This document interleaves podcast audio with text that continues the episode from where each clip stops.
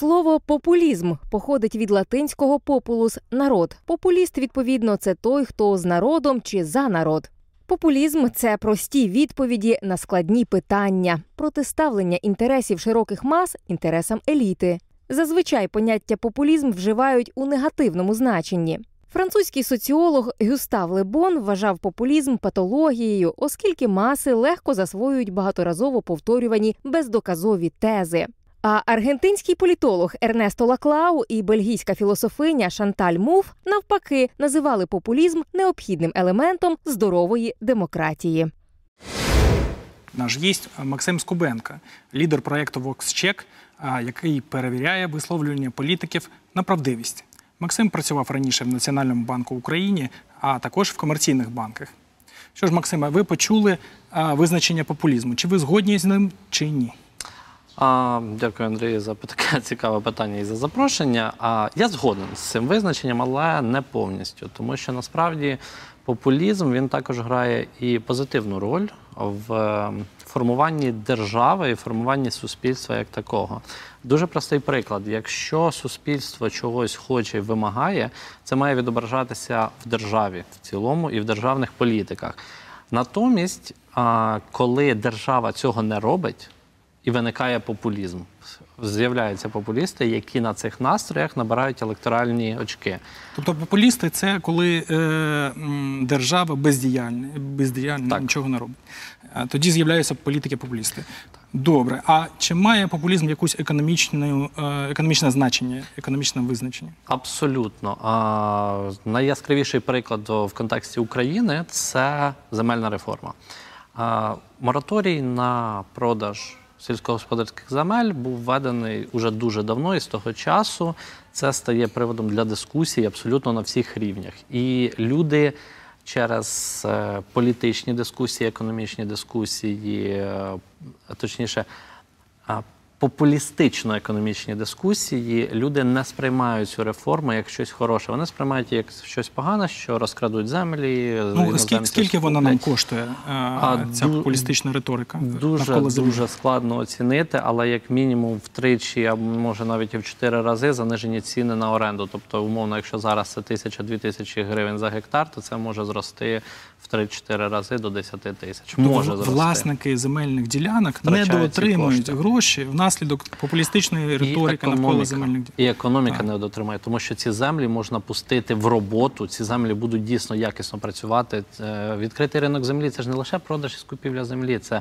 якісне управління землею, це фермерське господарство, які зможуть краще об'єднуватися, мати більший вплив на економіку, на те ж саме ВВП і на зріст економіки всієї А держави. Наскільки ВВП може зростати швидше? Які А, оцінки ви чули?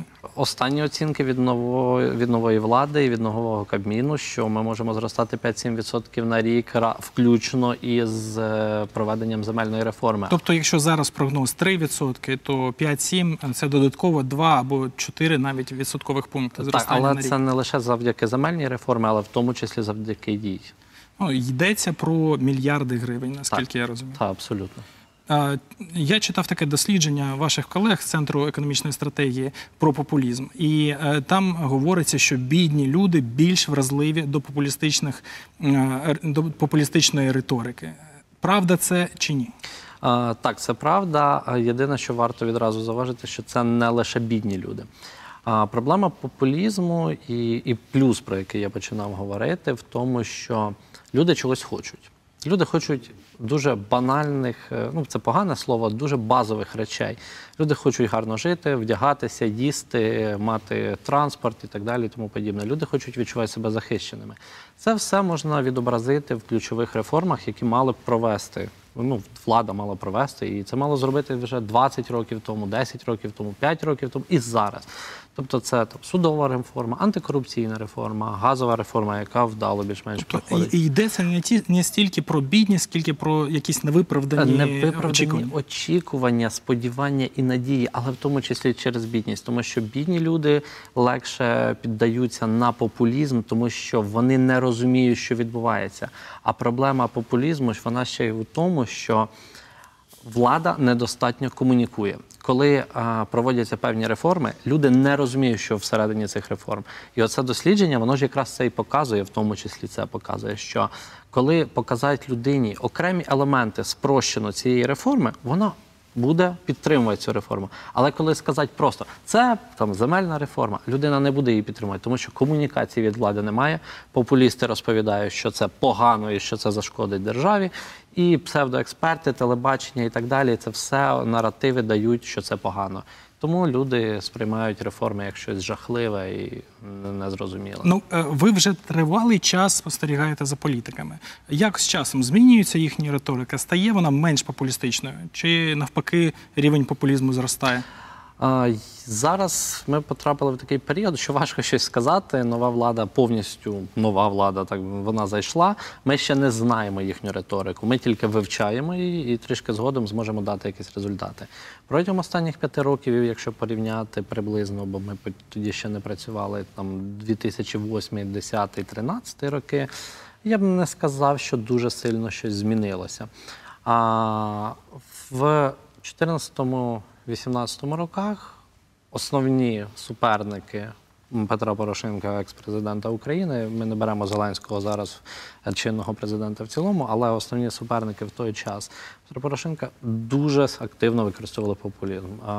Які обіцянки найчастіше були? Обіцянки і Тисяча критики. доларів зарплата А. мінімальна чи Про тисячу доларів мінімально і більше згадували практично представники всіх партій, вскользь, але тим не менш згадували. А вони більше критикували.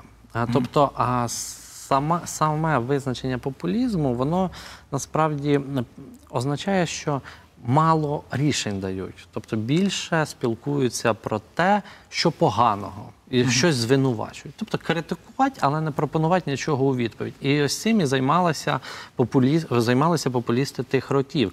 Тобто вони казали, що.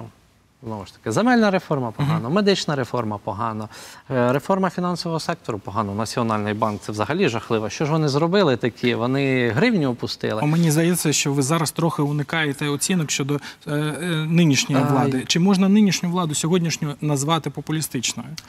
Я не можу просто це не уникнення відповіді. Тут е, дуже цікавий момент. А мені здається, це моя от особиста така думка, що все ж таки нова влада прийшла на хвилі популізму, але не самі не були повноцінними популістами. Вони не давали майже обіцянок, і вони дуже рідко критикували щось напряму.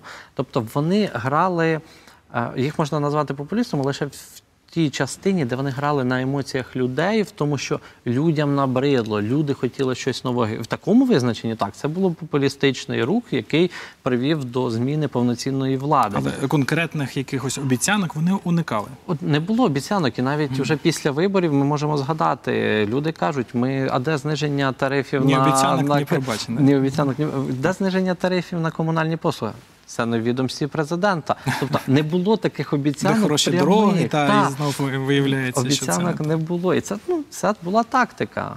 А Чи буває популізм корисним? Наприклад, коли е, потрібно провести якусь складну реформу, можливо, реформатори ну, застосовують цей прийом для того, щоб е, суспільство схвально поставилося до таких змін. Е, можливо, це могло б бути інструментом в людини, яка правильно це використала, але мені здається, що популізм, як я і казав, це саме по собі це не є однозначно поганим Ну, явищем. природні явища. Це природне явище. Якщо от в даний момент беремо конкретну ситуацію, якщо зараз проводити непопулярні реформи, які там частково проводила попередня влада або тільки хотіла проводити, ті ж самі земельну, там медицину продовжити проводити, люди будуть. Незадоволені на цьому тлі будуть зростати нові популісти. А ну з часом, не зараз, тому що зараз народна підтримка Зеленського і влади дуже сильна. Але а, навіть коли вони почнуть зростати, ці популісти з їхніми гаслами і так далі, в цей же час влада може зробити абсолютно класні речі, які потрібно популістичні. Вона може проводити ще додатково ті реформи, які люди хочуть: антикорупційну, судову. Люди цього очікують. Якщо спів... е, разом проводити непопулярну реформу і популярну, обріжеться повністю всі популістичні електоральні настрої. Тому що І так робиться все, що люди хочуть. Тому Мені здається, таку тактику вони і використовують. так, мені також здається. Один і- день ти думаєш, о Боже, який жах, Так, що так, відбувається, а наступний радієш, тому що були прийняті якісь важливі рішення, які вже не приймалися там 4 роки. Так. А тоді чи варто взагалі боротися з популізмом? І якщо варто, то яким, е, якими методами? Що це має бути? Е, Мені здається, що боротися зі стихією справа марна. Можна, звісно, люди винахідливі. Ми знаходимо шляхи для боротьби навіть зі стихійними явищами, але не в даному випадку. Ну а якщо людина хоче захистити свій мозок від цих політичних впливів, А Критичне мислення. як його розвивати? А, Всі про нього говорять, але ж Всі, всі говорять про популізм, але мій рецепт дуже простий. Перше, потрібно почати усвідомлювати, що це неоднозначно погано. І просто починати орієнтуватися в тому, де це може зіграти на руку, де це буде не грати на руку. Це більше для влади. Для людей це просто. Базова економічна освіта, базові економічні знання, безліч онлайн-курсів, безліч книг. Це можна самому за два місяці розібратися і розуміти, що 4 тисячі доларів заробітну плату вам не дадуть. Це цитуючи окремих людей.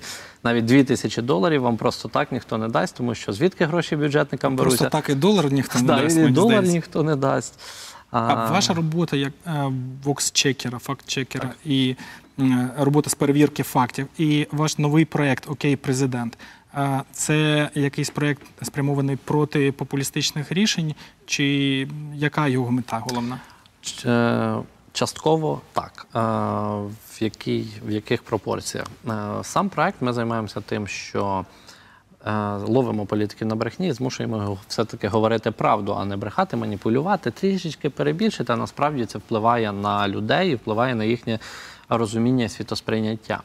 А другий момент, що ми пояснюємо ці всі базові речі, ми намагаємося дати цю базову, базове розуміння якихось е, процесів. Тобто, що таке податки, куди вони йдуть, чому немає в нас безкоштовної медицини освіти, а що таке ж це ВВП нарешті? Бо всі говорять ВВП, так ну зростає ВВП вже який рік підряд, а де ж наші гроші, люди скажуть. І ми це все намагаємося пояснити.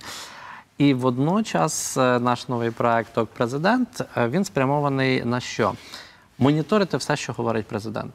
Але це не зовсім боротьба з популізмом, але частково так. Це йде і на зовнішню аудиторію, і на внутрішню. З одного боку, ми моніторимо президента, ми контролюємо президента, ми дивимося всі законопроекти, які подаються від нього, оцінюємо незалежно їх і кажемо, чи це буде популістичне рішення, корисне, некорисне і так далі. А з іншого боку, ми захищаємо його, тому що як у кожного політика, у нього, якщо він буде хороший, от ми говоримо, якщо приймаються лише хороші рішення, почнуться нападки, почнуться критика з того ж боку самої Росії, а з боку якихось олігархів і так далі. Ми також моніторимо новини, які ем, продукують про президента, і оцінюємо також їх. Чи це в позитивному ключі, чи це в негативному, чи це просто маніпуляції. І потім робимо оцінку того, хто люди, які е, тільки маніпулюють президента, або лише тільки хвалять його. Тому ми намагаємося зробити такий збалансований продукт, який е, покаже всі сторони от такого Отже, президента. ви не, не опонуєте йому, ви не, не перевіряєте, не знаю, не намагаєтеся його викрити, а м, аналізуєте е, все пов'язане навколо його висловлення. Його ми також перевіряємо, також аналізуємо. Це основна наша робота, але ми не ставимо на меті когось зловити за руку і сказати: ось дивіться, поганий президент. Такого немає і такого ніколи не було. Ми намагаємося показати людям, що можна вірити, що не можна, що хорошого, що поганого. І люди самі зроблять висновок. І ми е, з одного боку ми не дамо президенту маніпулювати, але з іншого ми не дамо і про нього маніпулювати. Дякую вам, Максиме, за таке е, ну, детальне пояснення цього феномену популізму. А хочу глядачам сказати, що ми взяли сьогодні, обрали тему популізму, тому що це справді велика небезпека. Велика небезпека, коли політики е, спокушають нас голосувати за них своїми солодкими речами. Е, Це дуже схоже на закоханість, на такий період, коли вам обіцяють дістати зірку з неба, але насправді ну, тривале е, подружнє життя, воно базується не на зірках з неба, воно базується на взаємній довірі, на чесності. Думайте і багатійте. Це був Андрій Яніцький, програма Еспресо Капітал.